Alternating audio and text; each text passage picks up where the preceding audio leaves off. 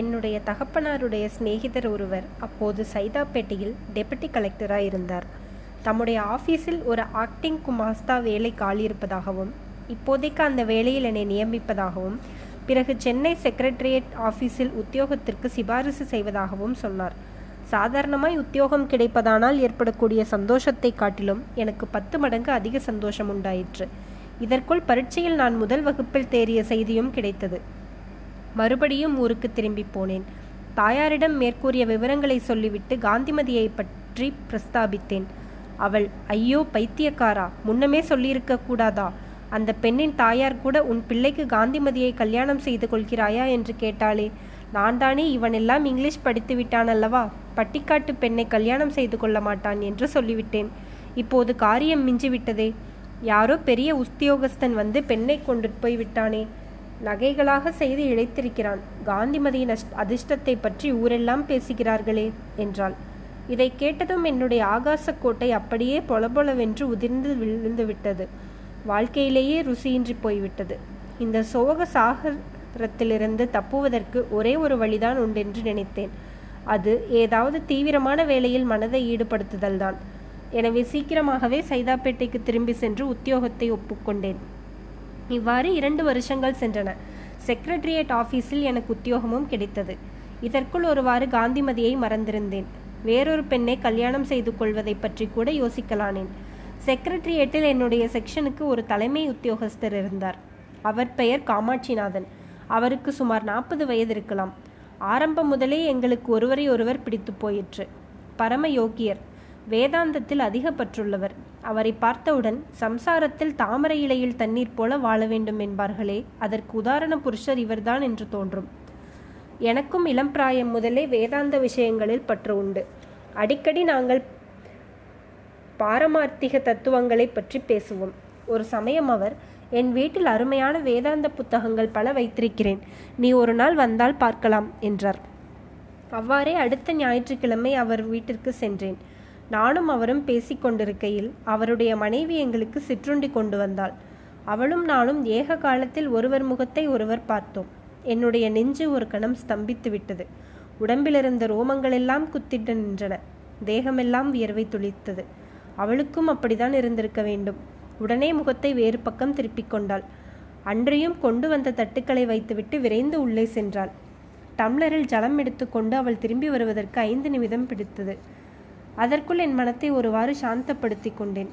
மறுபடி அவள் வந்ததும் இவள்தான் என் மனைவி என்று காமாட்சிநாதன் தெரிவித்து என்னையும் அவளுக்கு அறிமுகப்படுத்தி வைத்தார்.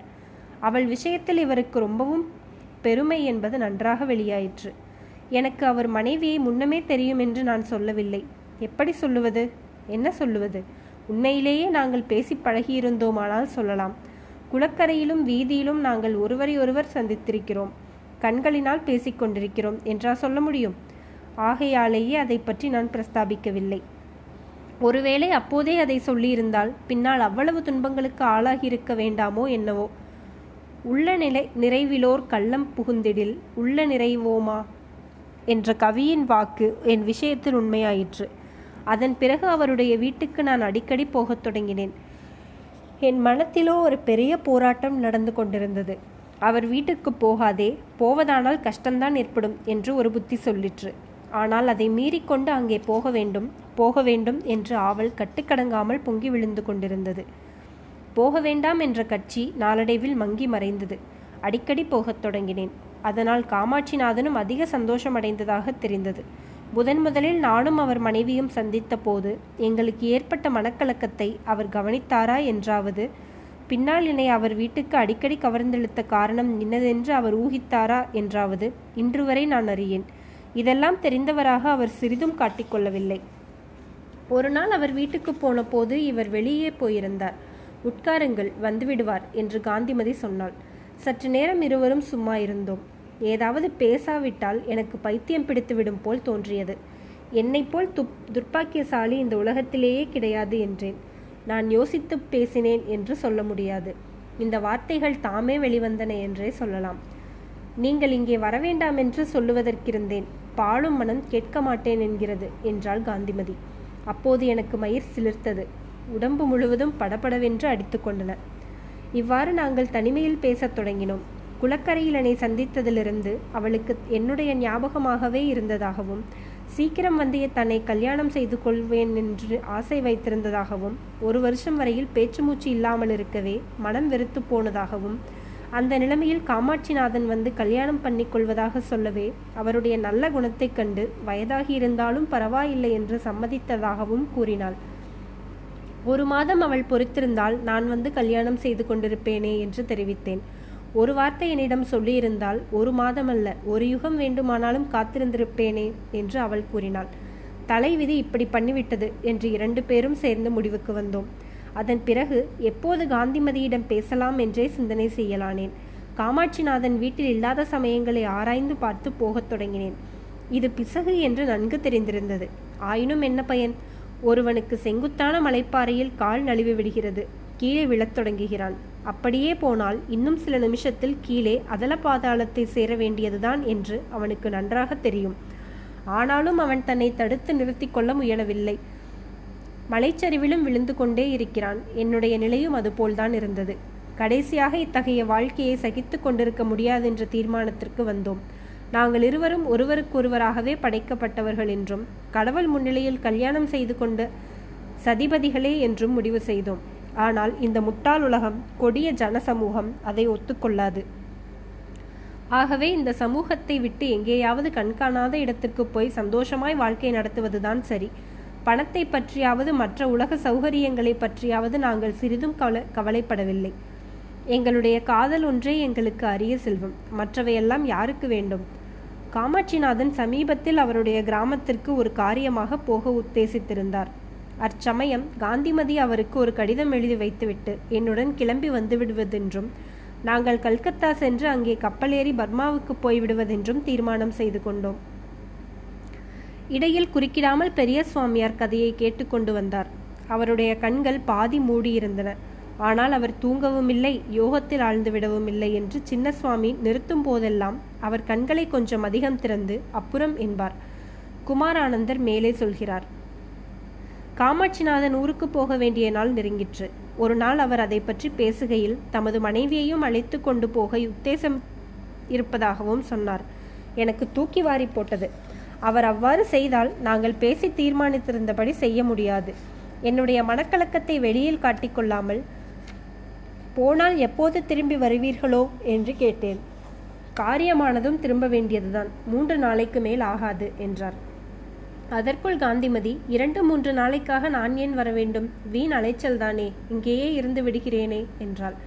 எனக்கு ஆட்சேபனை இல்லை உனக்கு தனியாக இருக்க பயமின்றி என்றால் பேஷாக இரு என்றார். இப்படி லவேசமும் சந்தேகமும் இல்லாத சாதுவை நாம் ஏமாற்றப் போகிறோமே என்ற ஒரு நிமிஷம் எனக்கு பச்சாதாபம் உண்டாயிற்று. ஆனால் அடுத்த நிமிஷத்தில் நான் என்ன இவரை ஏமாற்றுவது? இவரல்லவா என்னை மோசம் செய்தவர்? இவரை யார் வந்து காந்திமதியை கல்யாணம் செய்து கொள்ள சொன்னது? தெய்வீகமான காதலினால் இருதய ஒற்றுமை பெற்ற எங்களுக்கு நடுவே இவரல்லவா சாபக்கேடாக வந்து சேர்ந்தார் என்று எண்ணி நெஞ்சை உறு உறுதி செய்து கொண்டேன். குறிப்பிட்ட தினம் இரவு காமாட்சிநாதன் ஊருக்கு போனார். மறுநாள் காலையில் நான் காந்திமதியின் வீட்டிற்கு சென்று அவளை சந்தித்தேன். எங்களுடைய பயணத்தை பற்றி பேசி முடிவு செய்தோம். அதன்படி அன்று சாயங்காலம் காந்திமதி வீட்டிலிருந்து புறப்பட்டு நான் வசித்த அறைக்கு வந்துவிட வேண்டியது. அங்கிருந்து சேர்ந்தாற்போல் நாங்கள் ரயில்வே ஸ்டேஷனுக்கு போக கல்கத்தாவுக்கு ரயில் ஏற வேண்டியது. காமாட்சிநாதன் செய்து போட்ட நகைகள் ஒன்றையும் அவள் எடுத்து வரக்கூடாது. அவற்றை இரும்பு பெட்டியில் வைத்து அத்துடன் ஒரு கடிதம் எழுதி வைத்திருக்க வேண்டியது. இரும்பு பெட்டி சாவி ஒன்று காமாட்சிநாதனிடம் இருப்பதால் அவர் வந்ததும் திறந்து பார்த்து கொள்வார். வீட்டிலே ஒரு சமையற்காரியும் ஒரு வேலைக்கார பையனும் இருந்தார்கள். அவர்களிடம் காந்திமதி புரசவாக்கத்தில் ஒரு உள்ள ஒரு சிநேகிதியின் வீட்டுக்கு போவதாகவும் திரும்புவதற்கு இரண்டு மூன்று நாள் ஆகலாம் என்றும் சொல்லிவிட்டு வர வேண்டியது. இந்த ஏற்பாடுகள் பேசி முடித்ததும் காந்திமதி ஒரு கடிதம் எழுதி காட்டினாள். அதில் அவள் தன்னிடம் காட்டிய விசுவாசத்திற்கும் தனக்கு செய்த நன்மைகளுக்கும் மிகவும் நன்றியுடையவளாய் இருப்பதாகவும் ஆனால் அதற்கெல்லாம் தான் பாத்திரமானவள் அல்லவென்றும் கல்யாணத்திற்கு முன்பே தன்னுடைய இருதயத்தை ஒருவருக்கு பறிகொடுத்து விட்டதாகவும் விதிவசத்தால் அவரை மறுபடி சந்தித்ததாகவும் அவரை பிரிந்து தன்னால் வாழ முடியாதென்றும் அறிந்து அவருடன் போவதாகவும் தன்னை மன்னித்து மறந்துவிட வேண்டும் என்றும் எழுதியிருந்தாள். அன்று சாயங்காலம் நான் பிரயாணத்திற்கு எல்லா ஏற்பாடுகளும் செய்துவிட்டு காந்திமதியின் வரவை ஆவலுடன் எதிர்பார்த்து உட்கார்ந்திருந்தேன். நேரமாக ஆக என் நெஞ்சு துடிப்பு அதிகமாயிற்று. ஒருவேளை வராமல் இருந்து விடுவாளோ என்று எண்ணிய போது இருதயத்தில் சம்மட்டியால் அடித்தது போன்ற வேதனை ஏற்பட்டது. சுவாமி தங்களிடம் உள்ளது உள்ளபடி சொல்வதற்கு சங்கல்பம் செய்து கொண்டேன் அல்லவா? அந்த இருதய வேதனையில் ஒரு சந்தோஷம் இருந்தது என்பதையும் சொல்லிவிடுகிறேன். உண்மை என்னவென்றால் நான் கோழையாகிவிட்டேன். அபாயங்கள் நிறைந்த கரை காணாத சமுத்திரத்தில் பிரயாணம் செய்வதற்காக ஒருவன் தயாராகிறான். ஆனால் பிரயாணம் புறப்பட வேண்டிய சமயத்தில் ஏதாவது ஒரு தடை வந்து குறுக்கிடாதா? அதை சாக்காக வைத்துக்கொண்டு கிளம்பாமல் இருந்து விடலாமே என்று அவனுக்கு தோன்றியது. என்னுடைய மனோநிலை அப்படித்தான் இருந்தது. ஆனால் அதை நானே அப்போது தெளிவாக உணரவில்லை. வாசலில் வண்டி வந்து நின்று காந்திமதி மாடிப்படி ஏறி என்னுடைய அறைக்குள் வந்தபோது என்னுடைய இருதய நிலை எப்படி இருந்ததென்பதை என்னாலேயே விவரிக்க முடியாது. அதில் அதிகமாயிருந்தது இன்பமா துன்பமா என்று எனக்கே தெரியவில்லை. அவள் வந்ததும் இன்னின்ன சொல்லி இவ்விதமாக வரவேற்க வேண்டுமென்றெல்லாம் மனதில் எண்ணியிருந்தேன். ஆனால் அதெல்லாம் இப்போது அடியோடு மறந்து போயிற்று. ஒரு வார்த்தை கூட வரவில்லை. அவளுடைய கரங்களை பிடித்து உட்கார வைத்தேன். அப்போது அவளுடைய தேகமெல்லாம் நடுங்குவதை அறிந்தேன். என் மனதில் மற்ற உணர்ச்சியெல்லாம் போய் பரிதாப உணர்ச்சி பொங்கி எழுந்தது. இதோ பார் காந்தி உன் உடம்பு நடுங்குகிறது. உன் மனதில் கொஞ்சமாவது தயக்கம் இருந்தால் நாம் இந்த காரியத்தை செய்ய வேண்டாம் என்றேன். தயக்கம் இருந்தால் வருவேனா? நீங்கள் என்னை கட்டாயப்படுத்தினீர்களா? என் மனப்பூர்வமான விருப்பத்தினாலேயே வருகிறேன் என்றாள் காந்தி. அது வாஸ்தவம்தான். ஆனாலும் என்னுடைய சுயநலத்திற்காக உன்னை துன்பத்திற்குள்ளாக்குகிறேனோ என்றுதான் என் மனம் தவிக்கிறது. உனக்கு வீடு வாசல் செல்வம் சௌக்கியம் எல்லாம் அவர் அளித்திருக்கிறார். நானோ இவையொன்றும் உனக்கு தர முடியாது. அதனாலேயே தான் நான் அவரை விட்டு செல்வது அவசியம். அவர் எனக்கு எல்லாம் அளித்திருக்கிறார். நானோ அவருக்கு நான் என் வெறும் இருதயத்தை கூட அளிக்க முடியவில்லை. அதை தாங்கள் ஏற்கனவே கவர்ந்து விட்டீர்கள். நான் என்ன செய்யலாம்? என் வாழ்க்கையில் இப்படிப்பட்ட பாக்கியம் எனக்கு கிடைக்கும் என்று நான் கனவிலும் எதிர்பார்க்கவில்லை. உன்னுடைய காதலுக்கு நீ என்னிடம் வைத்திருக்கும் நம்பிக்கைக்கும் நான் தகுதியுள்ளவனா என்றுதான் சந்தேகமாயிருக்கிறது.